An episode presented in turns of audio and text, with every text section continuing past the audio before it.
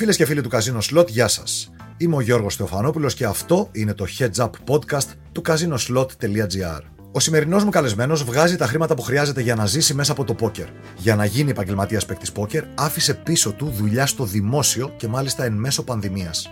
Είναι σήμερα 33 ετών, παίζει κυρίως cash games, συχνά μάλιστα σε live stream στο Twitch, όπου τρέχει και ένα challenge με στόχο να φτάσει τα 50.000 δολάρια μέσα σε έναν χρόνο, ξεκινώντας με κεφάλαιο 5.000 δολαρίων. Μαζί μου είναι ο Σπύρος Λάμπρου. Καλησπέρα Σπύρο και ευχαριστώ για τον χρόνο σου. Καλησπέρα Γιώργο, εγώ ευχαριστώ. Ευχαριστώ για την πρόσκληση. Ε, χαίρομαι που είμαι εδώ μαζί σας, γιατί γνωριζόμαστε και από παλιά εμείς. Ναι, ναι, γνωριζόμαστε. Θα σε διακόψω λίγο, γιατί εδώ κρατάω κάτι για τη συνέντευξη. Ε, Εμείς βλεπόμαστε αυτή τη στιγμή σε βίντεο, βέβαια, αλλά εσείς δεν το βλέπετε, γιατί είμαστε σε podcast.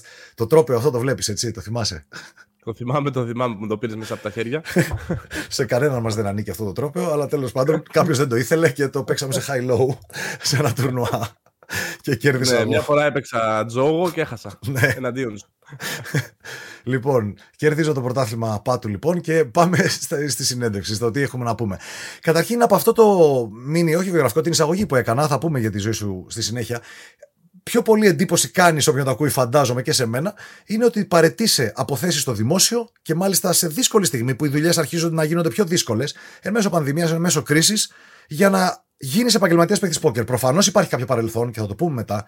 Αλλά θέλω να ρωτήσω πώς αποφάσισες να κάνεις μια τόσο δραματική αλλαγή στη ζωή σου και αν πώς αισθάνεσαι σήμερα για αυτή την απόφαση και πώς βλέπεις το μέλλον με δεδομένη αυτή την απόφαση; Κοίτα, Γιώργο, είναι κάποιες στιγμές στη ζωή σου που φτάνεις απλά σε ένα σημείο που λες ε, ότι πρέπει να αλλάξεις τη ζωή σου. Πρέπει να αλλάξεις πράγματα στη ζωή σου τα οποία δεν σε ευχαριστούν, δεν σε κάνουν ευτυχισμένο και δεν είναι αυτό που ζητάς από τη ζωή σου για σήμερα, για αύριο και για μεθαύριο. Ε, ένα από αυτά για μένα ήταν και η δουλειά. Ήταν ένα αγκάθι στη ζωή μου, γιατί δεν έβλεπα καμία προοπτική, καμία εξέλιξη, μια στασιμότητα. Ναι, μεν μια ασφάλεια, αλλά καμία προοπτική και καμία εξέλιξη. Και επειδή είμαι ένας άνθρωπος που γενικά θέλω να εξελίσσομαι στη ζωή μου, ένα από αυτά ήταν η δουλειά η οποία μου έμπαινε σαν εμπόδιο. Ναι, μεν είχα ένα μισθό κάθε μήνα σταθερό και θα τον είχα μέχρι να βγω σε σύνταξη, μάλλον, αλλά ε, Παρ' όλα αυτά δεν μπορούσα να δημιουργήσω έτσι όπως ήθελα εγώ να δημιουργήσω και να ασχοληθώ με κάτι που αγαπάω και μου αρέσει. Φοβερή αλλαγή, φοβερή απόφαση. Θα δούμε στη συνέχεια πώς ήρθε αυτή η αλλαγή. Πάμε λίγο να ξεκινήσουμε ότι καταρχήν ε, γεννήθηκε το 1989, όπως μου είπες πριν, στη Γερμανία. Ναι, στη Γερμανία. Έχω γεννηθεί και έχω μεγαλώσει στη Γερμανία. Γερμανικά και ελληνικά πώς έχεις, μιλάς αρκετά άνετα ελληνικά. Μιλάω και ελληνικά και γερμανικά σαν μητρική γλώσσα. Μιλούσες ελληνικά στο σπίτι σου; Σπίτι με τους γονείς μου με ελληνικά, είναι και οι δύο γονείς μου Έλληνες. Τον πατέρα μου τον έχω χάσει βέβαια. Στο σχολείο ελληνικά, πήγαινα σε ελληνικό σχολείο. Γερμανικά σε όλη την υπόλοιπη ζωή μου, έξω, στα ψώνια. Μεγάλωσα όμως με δύο γλώσσες. Δηλαδή μεγάλωσα δίγλωσσο. Κατάλαβα. Ε, ερχόσουν καθόλου Ελλάδα ή μόνιμα εκεί, ερχόσουν καμιά φορά Ελλάδα; Ερχόμουν τα καλοκαίρια όταν έκλειναν τα σχολεία διακοπές. Α, το έκανες πάντα αυτό. Οπότε είχες επαφή πάντα. πάντα με την Ελλάδα. Ναι, κάθε καλοκαίρι διακοπές στο χωριό. Αυτό. Μάλιστα. Και μέχρι πότε έκατσε στη Γερμανία; Μέχρι το 2007. 2007, 18 ετών. Και 18 ετών αποφασίζεις και έρχεσαι Ελλάδα για ποιο λόγο; 18 ετών τελείωσα το Λύκειο και είναι η στιγμή που δίνεις Πανελλήνιες. Οπότε, επειδή εγώ πήγαινα σε ελληνικό σχολείο, Πανελλήνιες ήρθα να δώσω στην Ελλάδα. Μάλιστα. Για... Εμείς δίνουμε μαζί με του με τους ομογενείς. Υπάρχει μια κατηγορία ειδική για τους... στι Πανελλήνιες για τους ομογενείς. Οπότε ήρθα να δώσω Πανελλήνιες στην Ελλάδα για να σπουδάσω. Ήρθα, έδωσα Πανελλήνιες, πέρασα. Έμεινε στην Ελλάδα. Και λίγο καιρό αφού μόλις τελειώνεις σπουδέ σου, εκεί μπαίνεις στο δημόσιο. Πότε μπήκες στο δημόσιο, 2010. 2010. 2010. Είσαι εκεί 22-23 ετών, ας πούμε, και έρχεσαι 21-22 ετών. 21. 22 και μπαίνεις και μπαίνεις στο δημόσιο με σίγουρο μισθό. Πώς είναι ναι. λοιπόν εκεί, φαντάζομαι το πόκερ, τι σχέση έχεις σε αυτή τη φάση τη ζωή σου; Ε, καμία. Ε, υπήρχε μια σχέση παλαιότερη. Ε, είχα έναν ξάδερφο εγώ, ο οποίος ε, έπαιζε, έπαιζε τα πάντα όμως, δηλαδή από στοίχημα, πόκερ, οτιδήποτε παίζεται. Ε, οπότε είχα δει λίγο τι είναι το πόκερ. Βέβαια ήμουν εντελώς εναντίον του, γιατί δεν είχε ούτε από την οικογένεια μου κάποιο σχέση και το θεωρούσα τζόγο και το τζόγο το θεωρούσα και καταστροφή. Το οποίο εν μέρη είναι, αλλά κάποια παιχνίδια τα οποία δεν κερδίζονται. Θα πάμε και σε αυτό βέβαια φαντάζομαι το πόκερ δεν, για μένα δεν είναι στην ίδια κατηγορία. Θα κάνω μια μικρή παρέτηση εδώ. Ε, δεν είναι στην ίδια κατηγορία γιατί μπορείς να παίξεις με πλεονέκτημα απέναντι σε αντίπαλο. Δεν παίζεις καταρχήν απέναντι στο καζίνο που έχει μόνιμο πλεονέκτημα, άρα παίζεις απέναντι σε αντίπαλο. Άρα η θεωρία λέει ότι αν κάνεις λιγότερα λάθη, λιγότερα κοστοβόρα λάθη, κάπως έτσι παίζεις πιο σωστά, θα κερδίσεις μακροπρόθεσμα. Για τον παίκτη όμως που δεν ξέρει, δεν μελετάει και δεν έχει καμία ελπίδα να παίξει καλύτερα από τον αντίπαλο, Είναι χειρότερο και από τζόγο, νομίζω. Ναι, αυτός που δεν μελετάει και το παίζει απλά για να διασκεδάσει, τζόγο είναι πάλι. Τζόγο, ξεκάθαρος τζόγο, ναι. Ξεκάθαρος τζόγο. Δεν το συζητάω. Όπως και αυτοί που κάποτε παίζανε blackjack απλά για να διασκεδάσουν ήταν τζόγος. Κάποιοι άλλοι που παίζανε επαγγελματικά μελετώντας τον blackjack, είδαμε και τα αποτελέσματα που, που γνωρίζουμε όλοι και έχουμε και γνωστούς στην Ελλάδα. Μάλιστα, ναι. Θα φτάσουμε και συνεντεύξει εκεί. Δεν έχουμε και spoilers για αργότερα. Έχουμε, έχουμε επαγγελματία παίχτη Blackjack, βγάλαμε στο προηγούμενο επεισόδιο, τον κύριο Πανόπουλο. Τα έχω ακούσει όλα. Με τις φοβερές του ιστορίες. Όποιος δεν έχει ακούσει, να το ακούσει, χάνεται. Τρομερές ιστορίες πραγματικές. Λοιπόν, πάμε και πάλι. Ήρθες, γνώρισες το πόκερ αυτόν τον ξάδερφο, τον είδες να παίζει. Όπως είπες, αυτός έπαιζε ότι κινείται και καζίνο έπαιζε και όλα. Καζίνο, όχι γιατί ήμασταν μικροί, ήμασταν ίδια ηλικία τότε, 16-17 χρονών. Ναι. Αλλά στο διαδίκτυο είχε φτιάξει κάποιους λογαριασμούς με την ταυτότητα της μητέρας του. Α, και έπαιζε κάτι φρουτάκια, κάτι πόκερ, μια, μια στοίχημα, λίγο τα πάντα όλα. Οπότε έβλεπα λίγο. Είχα μια εικόνα. Τι, τι, δεν ήξερα τι είναι το πόκερ, ήξερα ότι είναι ένα παιχνίδι με χαρτιά αυτό. Ότι περιλαμβάνει τα παιχνίδια στα οποία χάνει λεφτά ο ξαδερφός μου. ναι, ναι, ναι. Κάπως έτσι. Φαντάζομαι ναι, θα χάνει και ο άνθρωπος. Pay safe πήγαιναν. Καλά να είναι. Ελπίζω να έχει σταματήσει να μην συνεχίσει να χάνει, να χάνει μόνο σαν αντέχει. Ξέρω εγώ. Άμα το γουστάρει. Λοιπόν, και τελικά έρχεσαι εδώ πέρα. Είχες άλλη επαφή με το πόκερ. Πότε ξεκίνησε, πώς ήρθε οι επόμενες επαφές με το πόκερ, ποιες ήταν, ας πούμε; Έχεις έρθει η Ελλάδα; Λοιπόν, α, αυτό που με εντρίγκαρε ε, εντελώς με το παιχνίδι ήταν ότι την περίοδο του 2007 που έδινα Πανελίνε, εμείς δίνουμε Πανελίνε Σεπτέμβριο. Οι Έλληνες από εδώ από την Ελλάδα δίνουν Μάιο. Οπότε εγώ ήρθα Ιούνιο για να κάνω προετοιμασία τρεις μήνες να δώσω το Σεπτέμβριο Πανελίνε και είχα κλείσει να κάνω ιδιαίτερα σε ένα φροντιστήριο εδώ στην Ελλάδα. Στα ιδιαίτερα λοιπόν που έκανα ήμουν θετική κατεύθυνση καταρχήν να πω. Ένα, ένα από τα μαθήματα που θα έδινα ήταν και μαθηματικά κατεύθυνσης. Ο καθηγητής που είχα τότε, που μου έκανε ιδιαίτερα, να ήταν τότε στην ηλικία που είμαι εγώ σήμερα.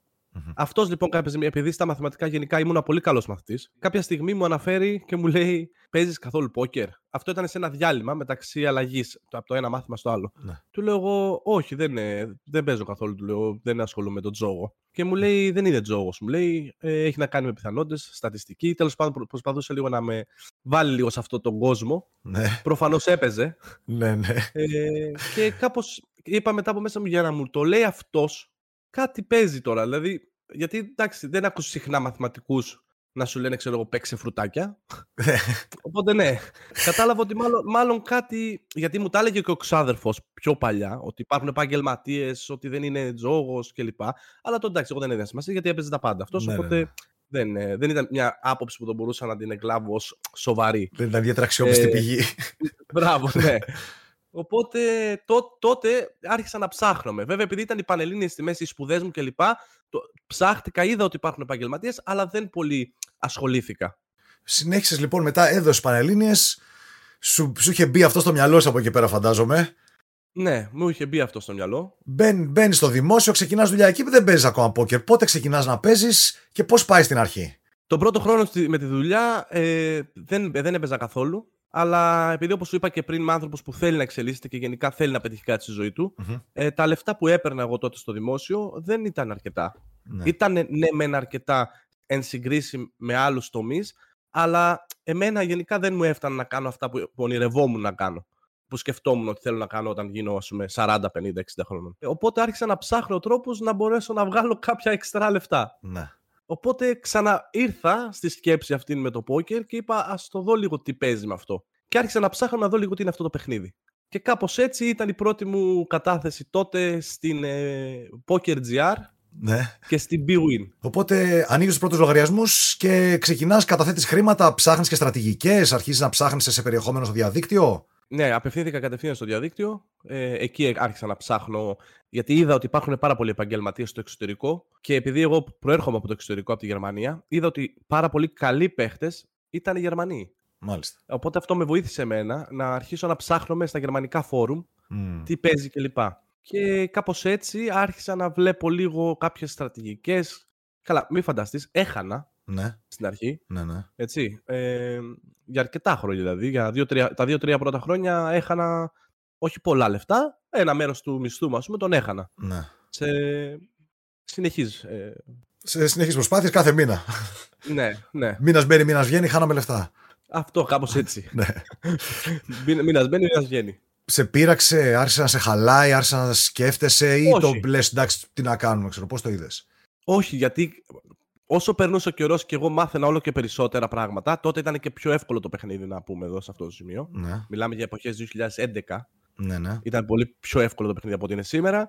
Ε, όταν, ε, έβλεπα και εγώ ότι μειωνόταν η χασούρα. Ναι, ναι. Δηλαδή, μειωνόταν η χασούρα. Έχανα μένα, αλλά μειωνόταν η χασούρα. Μπορεί να είχαν εκεί που έχανα 100 ευρώ, ναι. έφτανα να κάνω 20 το μήνα. ναι.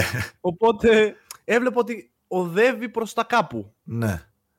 Οπότε έβλεπα ότι όσο βελτιώνεσαι, όντως μειώνεις κάποιο τη χασούρα. Δεν έβγαζα λεφτά βέβαια, Ναι. αλλά έβλεπα ότι υπάρχει μια ανωδική πορεία των πραγμάτων. Και ξεκινάς λοιπόν. Αυτό ξεκίνησε το 2011. Πότε αρχίζει να γίνεται λοιπόν, αρχίζεις να βλέπεις αποτελέσματα από το πόκερ; Αφού ξεκινάς 2011-12. Ναι, 11-12 ξεκινάω, άρχισα να παίζω, να σταματάω να παίζω για 2-3 χρόνια.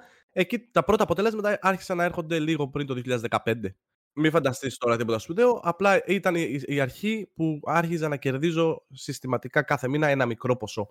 Μάλιστα. Πάντα cash games έπαιζες ή έπαιζες και τουρνουά ανάμεικτα; Όχι, πάντα έπαιζα cash games και ο λόγος που ξεκίνησα με cash games ήταν λόγω του ότι δούλευα Ναι. και το cash game έχει αυτή την ε, ευελιξία να μπορείς να σταματήσεις να παίξεις όποτε θέλεις, Ναι, ναι, να ναι. σταματήσεις όποτε θέλεις και κάπως έτσι κόλλησα με τα cash games. Ακριβώς, ναι, γιατί τα τουρνουά απαιτούν πάρα πολλές ώρες. Για ποιον δεν γνωρίζει, τα τουρνουά έχουν, μιλάμε συνήθως για μεγάλα τουρνουά που είναι, έχουν συγκεκριμένη ώρα έναρξης, κρατάνε αρκετές ώρες, δεν μπορείς να φύγεις όποτε θες. Ενώ στα παιχνίδια μετρητών κάθεσαι όποτε θες, με τα λεφτά μπροστά σου και όποτε θες σηκώνεσαι. Virtual στο διαδίκτυο, έστω και ψηφιακά σηκώνεσαι. Οπότε αρχίζει το 2015 να, φέρνει, να έρχεται κέρδος, να βλέπεις ότι μπορεί να έρχεται κέρδος σταθερά. Θέλω να πω ότι στα cash games επίσης είναι, λίγο, είναι πιο μικρή διακύμανση. Δηλαδή, αν παίζεις σωστά, θα αρχίσεις να έρχονται αποτέλεσματα. Ναι, μεν υπάρχουν διακυμάνσεις, ναι, μεν μπορεί να τρέχεις άσχημα για αρκετά μεγάλο διάστημα, για αρκετές χιλιάδες παρτίδες ίσως. Αλλά αν βάζεις κάποιο όγκο παιχνιδιού, θα δεις τα αποτελέσματα. Δεν θα, θα καταλάβεις αν κάτι κάνεις καλά ή όχι. Θα φανείς τα νούμερα, φαντάζομαι, έτσι δεν είναι. Ακριβώς, ακριβώς. Μπορεί να υπάρξει ένας μήνας αρνητικός μέσα στο χρόνο, αλλά η 11 θα είναι θετική. Όσο περισσότερα χέρια παίζεις, τόσο μειώνεις τη διακύμανση, το, το, τη χασούρα, ας πούμε. Το, το, ναι, τα, τα αποτελέσματα θα έρθουν πιο κοντά στο πλεονέκτημα που αν το έχεις θα βγει. Και τι Ακριβώς. γίνεται λοιπόν, το 2015 ξεκινάς, είσαι κερδοφόρος, τι, τι αποφασίζεις από εκεί και πέρα; Από εκεί και πέρα άρχισα να ανεβαίνει και να βγάζω κάποιο εξτραδάκι ακόμα. Οπότε, επειδή είμαι άνθρωπος που παθιάζεται με πράγματα, όταν είδα ότι αυτό δουλεύει, ε, άρχισα να παθιάζομαι και να θέλω να γίνω πολύ καλύτερος σε αυτό, ώστε να μπορέσω να καταφέρω να βγάζω έναν μισθό ακόμα. Μάλιστα. Και μ, υπήρξε, τότε δεν ήταν που ξεκίνησε και τα streams; Ναι, κάπως έτσι, μαζί με το πάθος μου ήρθαν και τα streams, διότι ψάχ... άρχισα να ψάχνω μες στο διαδίκτυο, ε, όπως σου είπα και πριν, γενικά ψαχνόμουν στη Γερμανία, στα γερμανικά site και forum κλπ. Ναι. Κάποια στιγμή πέφτω πάνω σε έναν Γερμανό που ήταν επαγγελματίας, ο οποίος έκανε live streams. Δεν ήξερα τι είναι εγώ, πατώντας το link, με πετάει στο stream του και έβλεπα ότι ε, την ώρα που παίζει το μεταδίδει ζωντανά σε, ένα, σε μια πλατφόρμα που λέγεται TADE. Και εγώ δεν το είχα ξαναδεί μέχρι τότε, αλλά μου άρεσε πάρα πολύ γιατί υπήρχε επικοινωνία με τον κόσμο και μπορούσες και εσύ να βελτιωθείς και αυτός προφανώς που μεταδίδει. Ναι.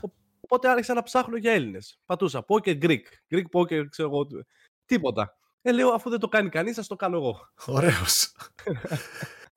ναι, κάπως έτσι ξεκίνησαν τα πρώτα μου streams το 2015. Μάλιστα. Να πω εδώ ότι σε αυτό το σημείο, ε, όταν συζητούσαν και με τον Σπύρο για το stream, πρέπει να δώσω credit where credit is due που λέμε, γιατί πρέπει να το πω και δημόσια. Να πω ότι εγώ νομίζω ότι ο Γκογκίτο ήταν ο πρώτος streamer, ο Γιώργος Σιμόπουλος που κάνει ο Greek Grinder.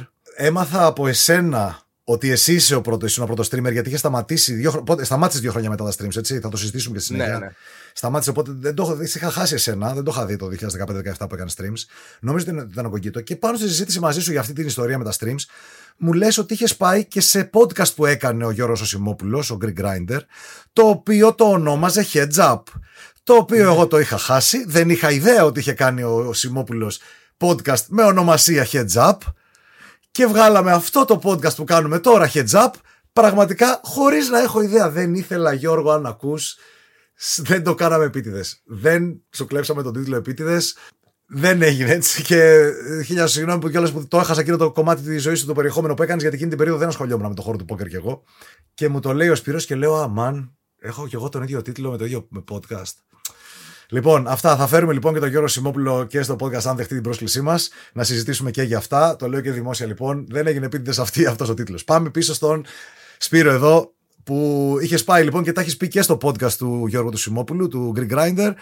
Που Ναι. και αυτό, μάλλον θα- δεν ξέρω αν υπάρχει κάπου αναρτημένο ακόμα, και αυτό λέγεται heads up δυστυχώς για Για την κακή μου επιλογή που δεν το ήξερα και επέλεξα τον ίδιο τίτλο. Λοιπόν, πάμε τώρα, αρχίζει τα streams 2015. Τι παιχνίδια παίζεις εκεί, τι cash game streamάρει. Α, και να πούμε πάντα για ποιον δεν γνωρίζει ότι αυτά τα streams γίνονται με καθυστέρηση, ώστε να βλέπουμε εμείς σαν θεατέ τα φύλλα του παίκτη, αλλά να μην μπορεί κάποιος από το τραπέζι του να μπει και να βλέπει τα φύλλα του τη στιγμή που παίζει. Οπότε κάνουμε καθυστέρηση στα streams 3, 4, 5 λεπτά. Ναι, η παρτίδα που βλέπει το κοινό στην ουσία έχει παιχτεί 3 με 4 λεπτά πριν. Mm-hmm, ναι.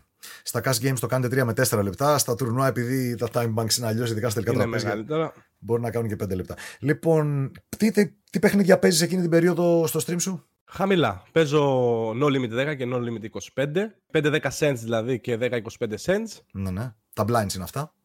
Τα blinds, ναι. Αυτά παίζω τότε. Πάει καλά; Ναι, πάει, μια, έβγαζα ένα εξταδάκι. Αυτό. Έβαζα δηλαδή έβγαζα ακόμα ένα εξταδάκι. Ναι. Και το stream πώς πήγαινε μαζευόταν κόσμος, Γιατί τώρα πρώτο ελληνικό stream που θα σε ήξερε κανένας. Είχα κάνει μια ανάρτηση σε ένα ελληνικό site, σε ένα φόρουμ ελληνικό που υπήρχε τότε. Ναι, ναι. Άρχισαν να έρχονται κάποιοι, εντάξει, λίγο από το Facebook, το πρόμοτα. Εντάξει, μην φανταστείς. Ναι. Μην φανταστείς, γιατί ούτε επαγγελματίας ήμουνα. Έπαιζα και χάλια. δηλαδή με τα δεδομένα των επαγγελματιών που κυκλοφορούσαν την εποχή, εγώ παντούσα κουμπιά. Ναι. Οπότε εντάξει, υπήρχε ένας κόσμος. Εντάξει, επειδή δεν υπήρχε άλλος Έλληνας όμως, ξέρεις, ήταν λίγο διασκεδαστικό κιόλας. Α πούμε, έβλεπες έναν Έλληνα, μιλούσατε, άκουγε μουσική, λίγο ναι. περνούσε η ώρα παίζοντας κι εσύ. Είχες μια παρέα. Μάλιστα. Και παράλληλα συνεχίζεις να στο δημόσιο, δουλεύεις κανονικά, δουλειά, σπίτι, πόκερ, έτσι έχει η ζωή σου γίνεται πλέον ρουτίνα αυτό το πράγμα; Ναι, ψιλογίνεται ρουτίνα αυτό. Δουλειά, πηγαίνα κανονικά στη δουλειά και μετά τη δουλειά στρίμαρα, δηλαδή τρεις με τέσσερις φορές την εβδομάδα κυρίως. Ε, κάπου εκεί ήταν λοιπόν που ήρθε και η χορηγία. Ήρθε και μια χορηγία τότε, ναι, από εταιρεία. Ήρθε και μια χορηγία, ναι. ναι, και η οποία σου έδωσε να κάνεις streams, έπαιρνες και χρήματα και από εκεί, σαν να προωθήσεις μια εταιρεία συγκεκριμένη. Ναι, μου έδινε κάποια χρήματα, ε, συν κάποια τουρνουά που άρχισα να ταξιδεύω ε, να παίζω live. Ιδανικό για content creator, για δημιουργό περιεχομένου, να έχει και χορηγία για το περιεχόμενο είναι ό,τι πρέπει. Και αυτό προχωράει και κρατάει και γιατί το 2017 μου είπε ότι σταμάτησε. Πώς και σταμάτησες έτσι απότομα; Το 2007 λοιπόν 17. για προσωπικό. Ναι, ναι, το 2017 ναι. για προσωπικούς λόγους κυρίως. Αποφάσισα να σταματήσω εντελώς γιατί κάπου και, και με είχε κουράσει όλος αυτός το τρόπος ζωής, γιατί είχα και μια δουλειά από πίσω. Mm-hmm. Βέβαια, είχαν συμβεί και κάποια πράγματα προσωπικά δικά μου. Αποφάσισα να, να σταματήσω εντελώς και τα streams αλλά και το παιχνίδι. Και το παιχνίδι. Ναι, και το παιχνίδι. Δεν έπαιζα καθόλου. Για δύο χρόνια από το 2017 μέχρι το 2019 δεν είχα ακουμπήσει ούτε ένα χέρι που λέμε. Δεν θέλω να πάμε στα προσωπικά, γιατί προσωπικά σου κάτι θα έγινε, αλλά υπήρξε κάτι άλλο από κάποιο προσωπικό γεγονός, υπήρξε κάτι με το παιχνίδι που σε χάλασε ή με τη σκέψη σου του τι κάνω, με του ζωγαδόρε, ή κάτι άλλαξε μέσα σου ως προς το παιχνίδι, ή ήταν εξωτερικοί παράγοντες μόνο που; Δεν χρειάζεται να αναφερθούμε σε προσωπικά θέματα, ξαναλέω. Όχι, δεν θεωρώ ότι ήταν με το παιχνίδι. Θεωρώ ότι ήταν οι εξωτερικοί παράγοντες. Απλά το παιχνίδι το, ε, το επιβάρυνε πολύ αυτό γιατί ο τρόπος ζωής μου τότε δουλειά μία, stream μετά, παιχνίδι κλπ. Ε, ήμουν γενικώς απασχολημένος συνεχώς. Ήρθαν και όλα αυτά τα προσωπικά μαζί και κάπου λίγο ε, έπαθα ένα. Πώς το λένε, υπερφορτώθηκα πολύ με πράγματα και είπα θα κάνω αποχή από το stream και από το παιχνίδι γενικά. Είχα μια δουλειά δηλαδή να στηριχτώ. Ναι. Και 2017-19, δύο χρόνια μου λες, σταμάτησες εντελώς, δεν τίποτα; Ούτε παρτίδα. Ακούγεται πολύ δύσκολο αυτό. Δηλαδή, έχοντας παίξει 20 χρόνια online από το 2001 παίζω, ξέρω ότι ακόμα και όταν αποφάσισα να σταματήσω, άνοιγα και έριχνα και κάνα sit and go ή κάνα τουρνοαδάκι έτσι. Βέβαια, κάρφωνα όποτε δεν έπαιζα σοβαρά, αλλά δεν, είναι τρομερά δύσκολο σαν ρουτίνα να έχεις συνηθίσει δουλειά. Γυρνάω, παίζω από κεράκι, άσχετα και τα streams. Και τα streams ρουτίνα γίνεται. Και να πεις σε μια μέρα μαχαίρι όλο. Πώς το κατάφερες αυτό; Δεν ξέρω. Μάλλον, μάλλον έπαιξαν πολύ σημαντικό ρόλο οι εξωτερικοί παράγοντες που είπα τέλος, ας πούμε. Δεν είναι ήθελα να απέχω πολύ από... Ήθελα να κάνω ένα break γενικά από όλο αυτό το κόσμο ε, γιατί είχα πάρα πολλά θέματα να λύσω οπότε είχα και τη δουλειά, τη μία η οποία μου έτρωγε και, αυτές, και αυτή πολλές ώρες ναι. οπότε Μάλιστα. κάτι έπρεπε να σταματήσω να σταματήσω από τη δουλειά δεν, δεν γινότανε ναι. και το, αυτό κρατάει για δύο χρόνια και τι, αλλά έρχεται κάποια αλλαγή, κάτι γίνεται και αποφασίζεις να επιστρέψεις πώς στο πόκερ; Παρόλο που δεν έπαιζα εγώ καθόλου και δεν στρίμαρα, mm-hmm. συνέχιζα όμως να έχω έτσι λίγο μια μικρή επαφή, γιατί είχα πολλούς φίλους ε, μέσα από το παιχνίδι κλπ. Κάποια στριμάκια τα έβλεπα. Ε, το 2019 λοιπόν, αφού λοιπόν είχα πάρει κάποιες αποφάσεις για τη ζωή μου, mm-hmm. είπα ότι πρέπει να αλλάξεις τη ζωή σου. Πρέπει να αλλάξεις κάποια πράγματα στη ζωή σου σημαντικά που σε κρατάνε πίσω. Ένα από αυτά ήταν και η δουλειά μου και αποφασίζω να, να ξαναρχίσω το παιχνίδι, αλλά αυτή τη φορά σε, με πιο σοβαρές προοπτικές όχι να είναι ένα ε, εξτραδάκι που θα βγάζω και βλέπουμε. Είπα ότι θα αφιερώσω, θα, θα μπω δυναμικά να αφιερώσω τον χρόνο που πρέπει, τη μελέτη που πρέπει να δω πού θα βγει. Γιατί ήταν κάτι που όντως μου άρεσε πάρα πολύ. Αυτό γίνεται το 19 και 2019-2020 έχεις αρχίσει και εκπαιδεύεσαι, μελετάς σοβαρά πλέον παρτίδες, solvers, καταστάσεις, με coaches φαντάζομαι, όλο αυτό το χρόνο; 2019, ναι, κλείνω και έναν coach ε, γερμανο ε, επαγγελματία, ε, κάνουμε κάποια μαθήματα μαζί. Ξεκινάω, ανακοινώνω πάλι τα streams, γιατί για μένα τα streams ε, είναι κίνητρο μεγάλο Μάλιστα. Ναι. Να με κρατάει στο παιχνίδι και να βλέπω τη βελτίωσή μου, γιατί την βλέπω και από τους viewers. Δηλαδή, όσο αυξάνεται το κανάλι μου σε viewers, καταλαβαίνω ότι κάτι κάνω σωστά και σαν content, αλλά και στο παιχνίδι. Ναι. Ε, και ήθελα να το δω σοβαρά και το ένα και το άλλο. Δηλαδή, για μένα και το stream ήταν πολύ σοβαρό ε, project που ήθελα να το δουλέψω αρκετά, αλλά και το παιχνίδι σαν παιχνίδι. Για μένα ήταν πολύ σημαντικό. Και ήθελα να αφήσω σιγά σιγά με τον καιρό τη δουλειά πίσω. Γιατί ήταν, για μένα ήταν ένα εμπόδιο στη ζωή μου. Έχεις πάρει δηλαδή την απόφαση εκείνη τη χρονιά που μελετάς ότι αν θέλω να πετύχω στο πόκερ και να αφήσω τη δουλειά. Ναι. Είχα πει ότι θα παίξω, ήταν το μεγαλύτερο all της ζωής μου. Αυτό εννοώ το, το, το τη στιγμή που παρετήθηκες. Αλλά ε, θέλω να καταλάβω ότι υπήρχε αυτή η απόφαση, δηλαδή η σκέψη υπήρχε από τη στιγμή που γύρισε στο πόκερ και απλά παρετήθηκες ένα χρόνο μετά όταν ήδη είδες αποτελέσματα. Ε, δεν είχα δει τα αποτελέσματα που θα ήθελα για να παραιτηθω Γιατί δεν ήταν εύκολο για μένα να μελετάω παρα, παράλληλα. Ναι. Δηλαδή χρειαζόμουν χρόνο να παίξω, να στριμάρω, να, να δουλεύω. Ε, οπότε δεν είχα τόσο πολύ χρόνο όσο θα ήθελα. Αλλά ούτως ή άλλως η απόφαση είχε πάρθει. Ναι. Δηλαδή μέσα μου οι, οι σκέψεις είχαν ήδη γίνει, απλά ήταν θέμα χρόνου πλέον. Το πότε θα σταματήσω τη δουλειά. Μάλιστα. Και έτσι φτάνουμε 2020, που παρετήσει και από τότε μέχρι 2022 είπαμε και στην αρχή ότι πάει καλά, φαντάζομαι μέχρι τώρα. Από τότε. Πάει καλύτερα από ό,τι πίστευα. Μάλιστα. δηλαδή... δηλαδή, όταν παρετήθηκα το 2020, είχα να βάλει ένα σκοπό να παίζω σήμερα που μιλάμε στο No Limit 100 και στο No Limit 200 και που, ε, τώρα που μιλάμε παίζω στο No Limit 200 και κάνω και κάποια βήματα προς το No Limit 500. Μάλιστα. No Limit 500 εννοούμε κάθε παίχτες με 100 blinds, δηλαδή 500 δολάρια μπροστά τους και τα blinds είναι 2-5. 2 δολάρια το small, 5 δολάρια το big blind. Άρα το μικρότερο ποντάρισμα, για ποιον δεν ξέρει καθόλου γιατί μιλάμε, το μικρότερο ποντάρισμα είναι 5 δολάρια και τα pots είναι διψήφ, τριψήφια πανεύκολα πολύ συχνά. Και τετραψήφια μπορεί να φτάσουν φυσικά. Εννοείται. Ε, οπότε μιλάμε για ακριβό τον Όλυμπιο 500. Είναι σοβαρό επίπεδο. Έχει πολύ δύσκολο ανταγωνισμό. Πάρα πολύ δύσκολο. Θέλει πολύ μελέτη. Λοιπόν, και φτάνουμε. Ακριβώς. Ωραία. Λοιπόν, τελειώνουμε τώρα με το πώς φτάσαμε εδώ στο πόκερ. Πας καλά. Ε, και ξεκινάς φέτος το 2022 και εδώ θα περάσουμε στις ωραίες μας τις ιστορίες που έχουν γίνει γνωστές στο Facebook. Θέλουμε εδώ να μιλήσουμε όμως για αυτές να τις αναλύσουμε. Γιατί εδώ είναι το zoom λοιπόν τώρα. Ναι. Ξεκινάς ένα challenge. Challenge θα πει ότι το, αυτό να πούμε παλιά ότι το κάνανε, να κάνω πρόλογο, βγαίναν στο φόρουμ του πλαστού και λέγανε το, διεθνές, το γνωστό διεθνές φόρουμ και λέγανε κάνω ένα challenge. Θα ξεκινήσω με τόσα και θέλω να τα κάνω τόσα σε τέτοιο διάστημα. Και το δημοσιεύαν τα αποτέλεσματά τους, υπήρχε, υπήρχε αυτή η κουλτούρα.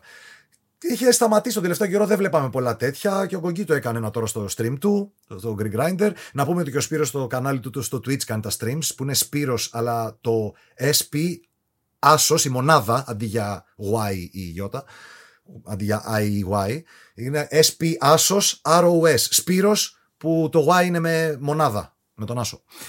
Καλά τα λέω. Ακριβώς, ακριβώς. Ωραία, προσπαθώ ναι. Είναι δύσκολο να περιγράψεις το τέλος πάντων. Λοιπόν, και το challenge του, του Σπύρου είναι να ξεκινήσει με bankroll 5.000 δολαρίων και να φτάσει τις 50.000 δολάρια, τις 50.000, μέσα σε ένα χρόνο. Από αρχές 2022 μέχρι τέλος. Θα πούμε στη συνέχεια πώς πάει. Για να πάμε στην πορεία πώς ξεκίνησες, σε τι επίπεδα ξεκίνησες; Τι, τι έπαιζες, με 5.000 δολάρια, τι παιχνίδια ξεκινάς και παίζεις; Ε, ξεκίνησα με αυστηρό bankroll management. Με 5.000 που ξεκίνησα το αρχικό κεφάλαιο, ξεκίνησα με τον No Limit 50, δηλαδή 25-50 cents στα blinds. Να πούμε ότι αυτό είναι 100 buy-ins ουσιαστικά και οι cash games παίχτες θεωρούν αυστηρό bankroll management όταν για το τραπέζι που παίζουν έχουν 100 φορές το ποσό, το ποσό που απαιτείται να κάτσεις εκεί με 100 blinds. Άρα 5.000 δολάρια σημαίνει No Limit 50. 25-50 cents ε, blinds. Πάμε παρακάτω, ναι. Ακριβώς. Πρέπει να έχεις τουλάχιστον 100 φορές τα λεφτά που απαιτείται για να κάτσεις στο τραπέζι για να μπορείς να αντέξεις τις διακυμάνσεις στο παιχνίδι. Ε, οπότε ανακοινώνω. Η αλήθεια είναι ότι όταν, όταν σκεφ... είχα να σκέψει ε, να ανακοινώσω ένα challenge, mm-hmm. όλοι οι δικοί μου φίλοι μου είπαν μην, ανα... μην, ανακοιν... μην τολμήσεις να ανακοινώσεις 5.050. Ε, δεν, δεν, δεν βγαίνει. ναι. Λέω, λέω, εντάξει, επειδή ήθελα, ήθελα ένα challenge το οποίο να είναι δύσκολο και ας αποτύχω. Ναι. Δηλαδή, ήθελα να είναι κίνητρο για μένα για να στρώσω Ναι. κόλλο. Ναι, ναι, δεν πειράζει. Ναι. Ναι. Ε, ήθελα να στρωθώ στη δουλειά, να μελετήσω. Είναι πολύ δυνατό κίνητρο για μένα να έχω κάτι σαν στόχο. Οπότε ήθελα να βάλω ένα στόχο πολύ δύσκολο, το οποίο δεν έχει ξαναγίνει, δεν το έχει ξανακάνει και κάποιος Έλληνας. Μμμ. Ε, στο εξωτερικό μόνο και αυτό ελάχιστη. Οπότε α, είπα εγώ θα το ανακοινώσω και ό,τι γίνει. Το πολύ πολύ να με πάρουν με τις πέτρες. Άμα αποτύχω. ναι. Λοιπόν, ε, και ανα- ξεκινάω με No Limit 50 με 5.000 κεφάλαιο.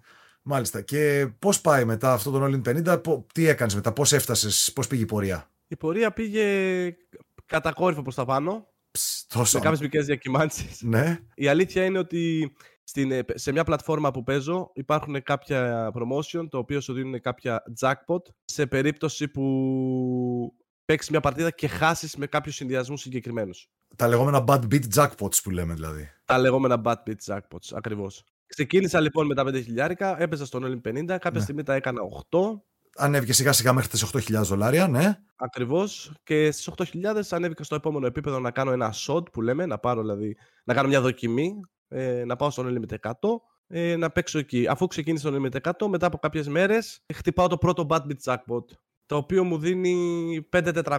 Μάλιστα. Περίμενε λίγο, περίμενε. Χρειαζόμαστε εξηγήσεις λίγο. ναι.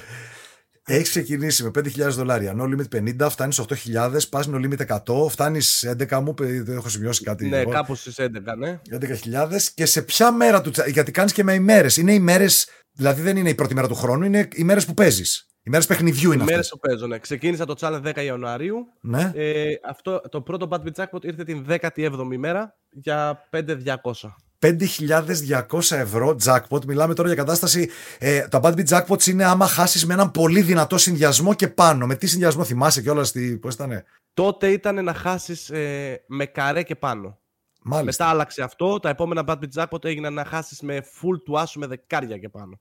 Μάλιστα. Να χάσεις με καρέ και πάνω, δηλαδή να χάσεις είτε από μεγαλύτερο καρέ, αλλά από οποιοδήποτε καρέ. Για καρέ διάρκεια να χάσεις, μετράει. Τα πάντα. Α, Ναι, γιατί ναι, έχω δει. καρέ, σε- με οτιδήποτε καρέ. Μάλιστα. Έχω... σε- Είναι διαφόρων ειδών τα jack, bad beat jackpots. Μπορεί να το δίνουν από κάποιο καρέ και πάνω, μπορεί να δίνουν όλα τα καρέ και πάνω να χάσεις. Ή να χάσεις τώρα το βάλανε με full του άσου και δεκάρια και πάνω. Δηλαδή full του άσου και εννιάρια. Να χάσεις δεν μετράει. Full του άσου και δεκάρια και πάνω μετράει το bad beat jackpot. Μετράει τον Bad Beat Jackpot. Άρα θα κανονικά. δίνονται- Α, Η, προ- η μόνη προπόθεση είναι Ναι. να έχει. Να, ε, να, τα δύο φύλλα να τα έχεις στο χέρι σου. Αυτό. Δηλαδή να έχεις άσο και 10. Ναι, ναι, να έχεις τα δύο στο χέρι, όχι να είναι τα τέσσερα κάτω. Όχι, ακριβώς. Αυτό. Ή, τε- ή τέσσερα φύλλα στα καρέ. Ε, με το καρέ πρέπει, μπορεί να έχεις, και- πρέπει να έχεις ζευγάρι στο χέρι σου με το καρέ. Ή... Ναι, ναι, ναι. Πρέπει να έχεις ζευγάρι στο χέρι. σου. Ζευγάρι στο χέρι σου, όχι έχω εγώ ένα φύλλο και ανοίξαν τρία ίδια κάτω. Αυτό το καρέ δεν ισχύει στο bad beat jackpot. Αυτό δεν, αυτό δεν μετράει, όχι. Στα bad beat jackpots πάντα πρέπει να χρησιμοποιούνται και τα δύο φύλλα του χεριού στο Texas Hold'em. Λοιπόν, 17η μέρα, τρως το πρώτο jackpot, 5.200. Εκτοξευόμαστε. Δηλαδή, εντάξει, είχε φτάσει ήδη 11 κάτι, άρα πας στα 16 κάτι. Ναι. Τι γίνεται μετά; Θυμάμαι τα post στο facebook εγώ τώρα, έτσι. Τα θυμάμαι αυτά να βγαίνουν και λέω: Ναι. «Οπ, τι εδώ. Ε, μάλιστα on stream το έκανες. Αρχίζουν να, σε, να γίνονται διάφορα εκεί, να γίνεται σούσουρο στο facebook. Ναι, γινόταν ένα χαμό. Τέλος πάντων, 23 μέρες μετά περίπου, 25, συνέχιζα εγώ στο 100 γιατί το bankroll, το bankroll management το τηρώ αυστηρά. ναι. Ε, συνέχιζα στον Limit 100. 25 μέρες περίπου μετά χτυπάω και άλλο jackpot. Αυτή τη, στιγμή, αυτή τη φορά όμως στη μεριά του, κέρδις, του ηττημένου. Της Γιατί παρτίδας; αυτός, Α. να πούμε ναι, ότι στο Bad Bet Jackpot αυτός που κερδίζει την παρτίδα Ναι. παίρνει λιγότερα από αυτό που την έχασε. Μάλιστα. Το πρώτο που είχα πάρει εγώ ήμουν και ο κερδισμένος της παρτίδας. Ναι, ναι, ναι. Τώρα χτυπάω, χτυπάω πάλι Bad Bet Jackpot ως ηττημένος της παρτίδας για 10-400. 10-400 εκτόξευσης. Χιούστον, ανοίχτε, φεύγει ο πύραυλος. Λοιπόν, δεύτερο μπάντι τζάκο, 10-400. Αυτό ήταν που βγήκε σε βίντεο; Όλα υπάρχουν σε Όχι, και τα που, τρία. που το πήρανε σε κάποιο βραζιλιάνικο site και το βγάλανε. Αυτό ναι, αυτό είναι σε ένα βραζιλιάνικο site. Απίστευτο. Όντω, γίναμε δημοσίως γνωστοί πλέον. Έχει διεθνές κοινό και στη Βραζιλία λοιπόν το είδανε το jackpot αυτό. 10.000 Δεν βλέπουν από τις φαβέλες. 10.400 δολάρια jackpot σε no limit 100. Πάρτι ο, ο Σπύρος, βλέπουμε κι άλλο bandit jackpot και εγώ άρχισα να μπερδεύομαι. Λέω, τι ξανά βγάλε το παλιό post. Α, καινούριο είναι. Τι είναι αυτός λέω. ναι, είναι, ήταν απίστευτο και πραγματικά. μέχρι εδώ αν ήμασταν cool story bro θα λέγαμε. Καλή ιστορία, πάμε παρακάτω όμως. Συνεχίζει η φάση. Συνεχίζει η φάση, νεκρική σιγή για κάποιες μέρες. Παίζω, συνεχίζω να παίζω, να ανεβαίνω σιγά σιγά σιγά σιγά. Κέρδιζε το παιχνίδι παράλληλα ή πώς πήγαινε το παιχνίδι; Ναι, ναι, μια χαρά το κέρδιζα. Είχα φτάσει 30 περίπου χιλιάδες. Ναι. Ε, χτυπάω το επόμενο Bad Beat Jackpot. Πάλι στη μεριά του ηττημένου. Τρίτο. Σε 120 μέρες παιχνιδιού. Τρίτο Bad Beat Jackpot, εντάξει, οκ. Για 6.400. Μάλιστα. Και εντάξει, εκεί νομίζω ήταν και ο χαμός. Εκεί άρχισε να, να, να, γίνεται γνωστό και το κανάλι μου. Δηλαδή, ε, πλέον ερχόντουσαν μεγάλοι παίχτες που είχαν χτυπήσει ένα τζάκο ή δύο πιο πριν ναι. και μπαίνανε για να τρολάρουν, ας πούμε. γιατί... Τις είσαι εσύ που χτυπάς και τα τρία, τρία σερί. Φοβερό λοιπόν, άλλα 6.400 και από αυτό. Να πούμε ότι εντάξει, είπες 30.000, οι 15 κάτι ήταν από τα jackpots, 15, ούτε καν 16.000, 15 μισό ήταν από τα jackpots, τα 15 τα έχεις κερδίσει στα τραπέζια. Δεν, είχες ήδη ναι, κάνει δηλαδή πολύ μεγάλη αύξηση στο bankroll μόνο το παιχνίδι. Ναι, είμαι γύρω στα 18 με 19 κάπα πάνω από το παιχνίδι. Από το παιχνίδι. Και από τα jackpots είναι κάτι να τα θρήσω 20 σχεδόν, ε. ε ναι, 20, 20 περίπου. Μάλιστα. Γιατί αυτή τη στιγμή που μιλάμε είμαστε στα 44. 44.000 το challenge από τα 5.000 ε, δολάρια στα 50.000 δολάρια. Είμαστε στα 44 και είμαστε ακόμα Μάιος. Και είναι μέχρι τέλος του χρόνου. Φτού, φτού, φτού, να χτυπήσω ξύλο καλά, να πάνε όλα, μην τα ματιάσουμε. Εντυπωσιακό τα Buddy Jackpots. Εδώ όμως θέλω να πω ότι σε ακούει ο άλλος και λέει: Κάτσε ρε φίλε, κάνεις challenge, αλλά εδώ ξεπατώθηκες να πω. Πήρε από τα jackpots. Πρέπει να πούμε κάποια πράγματα για αυτά τα jackpots και για το πόσο συχνά συμβαίνουν σε κάποιον που βάζει ο όγκο παιχνιδιού όσο εσύ. Καταρχήν να πούμε λίγο πόσο όγκο βάζεις. Πόσες χιλιάδες χάνει παίζει το μήνα, ας πούμε. Ε, όταν παίζω τα γρήγορα τραπέζια, τα fast τραπέζια, ναι, παίζω ναι. γύρω στις 100.000 παρτίδες ε, χέρια ας πούμε, το μήνα. 100.000 εννοεί τα zoom ή τα τραπέζια που αλλάζουν οι αντίπαλοι συνέχεια. Υπάρχουν τέτοιο είδο τραπέζια. Fast forward, Μπράβο, zoom, καθένα ναι. τα λέει όπως θέλει. Ναι. Ακριβώς. Ε, στα σταθερά τραπέζια παίζω γύρω στις 40 με 50.000, δηλαδή τις μισές, τα μισά χέρια. Αλλά όσο για τα jackpot, επειδή το λένε γενικά συχνά, mm-hmm. ε, προφανώς ξεπατώθηκα. Αυτό δεν είναι. δεν είναι. Ναι, δεν το αμφισβητεί κανείς. Απλά να πω ότι απλά εγώ τα πήρα σε πολύ μικρό χρονικό διάστημα μαζεμένα. Ναι. Δεν, είναι αναμενόμενο ότι ο κάθε ένας που βγάζει τον όγκο χεριών που βγάζω εγώ ναι. θα πάρει jackpot μέσα στο χρόνο. Απλά μπορεί να πάρει ένα το Γενάρη, ένα το Μάιο και ένα το Δεκέμβρη. Ή να, να πάρει ένα, ή να πάρει δύο, ή να πάρει, ή να πάρει ένα και να πάρει τον άλλο χρόνο ναι. τέσσερα. Ναι. Είναι θέμα μαθηματικών. Θα τα πάρει ο καθένας. Απλά εμένα εδώ είναι το αδιανόητο το ότι τα πήρα μέσα σε 114 μέρες μαζί και τα τρία. ναι, όντως. Αυτό είναι. Πάμε για το τέταρτο. Δεν σταματάει η όρεξη, άνοιξε. λοιπόν, Έχουμε να τελειώσουμε και ένα challenge, Γιώργο. Ε, αυτό πρέπει να κάνουμε το challenge. Μετά πρέπει να αυξήσουμε το challenge τώρα. Να προσθέσουμε και τα 20.000 να πούμε 70.000 challenge. λοιπόν, άμα το πιάσουμε νωρίς. Λοιπόν, οπότε αυτό θέλω να πω ότι ναι, μεν.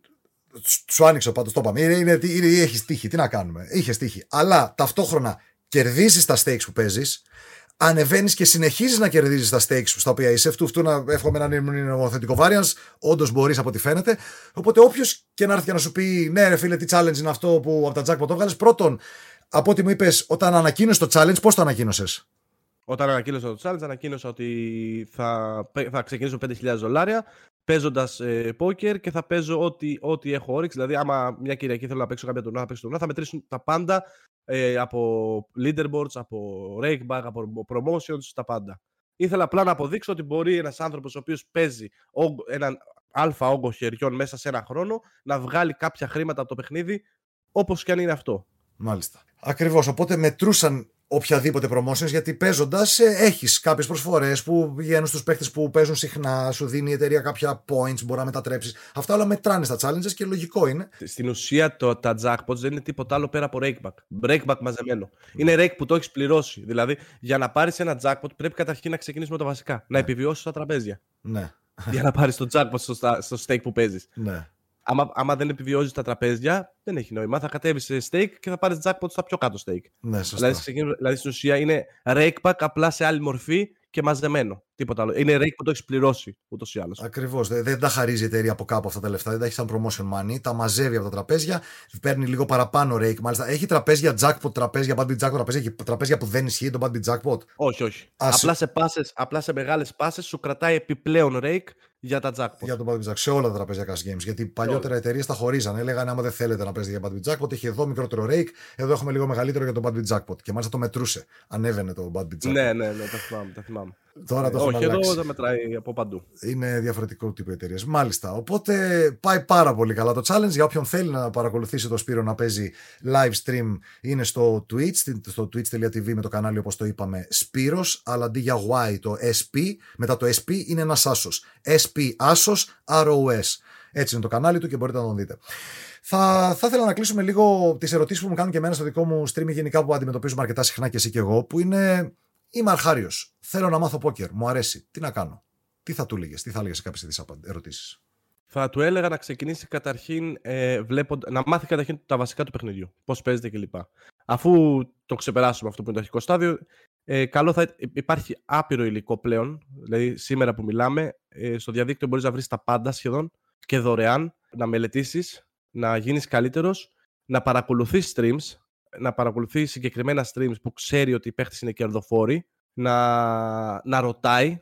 Ε, δηλαδή, εγώ χαίρομαι όταν με ρωτάνε στο chat για κάποια πράγματα, γιατί και εγώ γίνω μεγαλύτερος όταν με ρωτάνε, γιατί κάποια λάθη που κάνουμε εμείς on stream λόγω του stream κλπ.